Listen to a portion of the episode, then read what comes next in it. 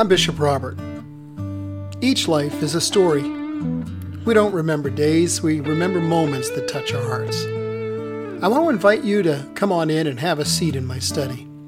Let's you and I spend a few minutes together and consider a verse of Scripture and how to apply it to those moments that fill up our lives. My hope is that it speaks to your heart, your mind, and your soul, and I hope you'll be back often. Welcome.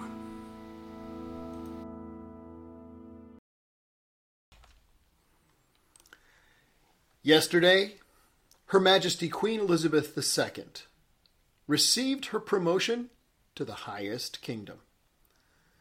Chief among the long list of others to whom she offered a lifetime of service and sacrifice, she was a faithful and devoted follower of Jesus Christ. Before we continue, allow me to welcome you to Mornings with Bishop Robert and to offer my condolences to the many people who are impacted by her life and who will miss her in her passing. It used to be that I'd get up each morning for prayer and only afterwards be able to determine the scripture verse to be used for that day. But a couple of months ago, the Lord began to give me a series of verses and the order that I was to use them over the coming days. So, for example, five days ago, the Lord gave me the specific verse for each day for the next three weeks. And the verse He chose for today has an even greater significance in light of yesterday's events. In today's verse, Jesus says, I am the resurrection and the life. When confronted with the death of a monarch, a world leader, or someone of celebrity, it brings one fact instant.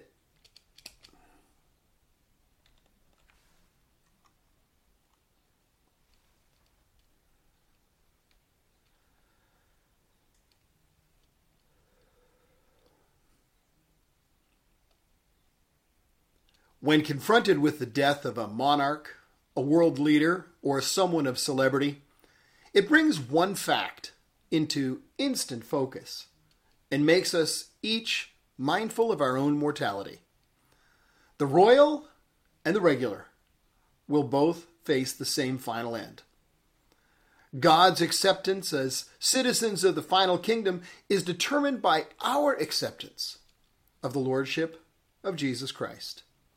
Our place in the next kingdom will be determined by our service to the crown, the ultimate crown, not one of a mere worldly kingdom, in this one. Whether one lived in castles or tents in this life will not be a determining factor for where and how you will live in the next. In one of the earliest written books of the Bible, the prophet Job spoke about God as the one who had removed the crown from his head, saying, But I know my Redeemer lives, and in the end he will stand upon the earth even after my skin has been destroyed, yet in my flesh I will see God. I'll see him for myself. My eyes will behold him, and not as a stranger. Ha! How my heart yearns within me. My Redeemer. It's a personal term. We all need to be redeemed because none of us has lived this life perfectly. The justice system does not weigh the number of laws you haven't broken versus the number of laws you have to determine guilt or innocence. Being guilty of breaking one law makes you guilty. Yesterday, we spoke about how those desiring forgiveness would come and offer a spotless lamb as an external sign of their internal repentance. Would you note, please, that the priest examined the lamb, the offering, and not the sinner to determine whether God's pardon could be pronounced? Someone who showed up at the temple without the lamb simply told the priest, yeah, they'd done their best to be a good person. They'd not received forgiveness, no matter how good they had been. Because everyone has failed in the matter of sin and fallen short. But when an acceptable lamb was offered, the forgiveness was offered, regardless of how sinful the person repenting had been. My point is that you and I have been given the very Lamb of God to present as an offering for our sin. He's the perfect offering. Can you say, Jesus is my Redeemer? That's the choice Her Majesty had very clearly made. Don't show up at the gates of heaven without the offering of the Lamb of God. I am the resurrection and the life, says the Lord. Whoever believes in me, though they die, yet shall they live. And everyone who lives and believes in me shall never die. You know, in a very real sense, the queen is not dead.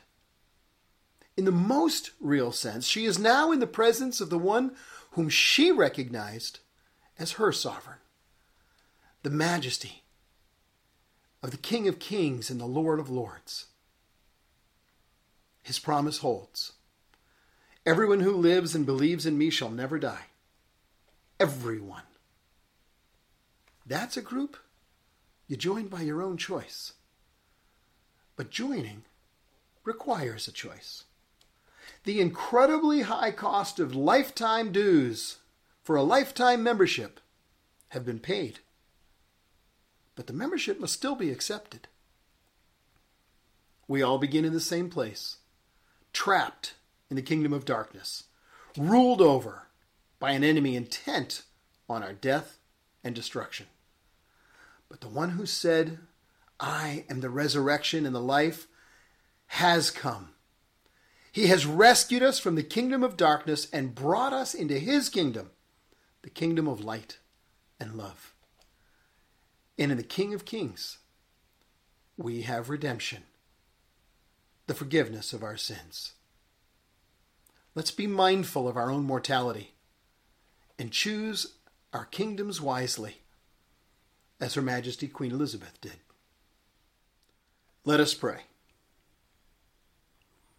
O God, who by the glorious resurrection of your Son, Jesus Christ, destroyed death and brought life and immortality to light, grant that your servant Elizabeth, being raised with Christ, may know the strength of his presence and rejoice in his eternal glory, who with you and the Holy Spirit lives and reigns one God forever and ever.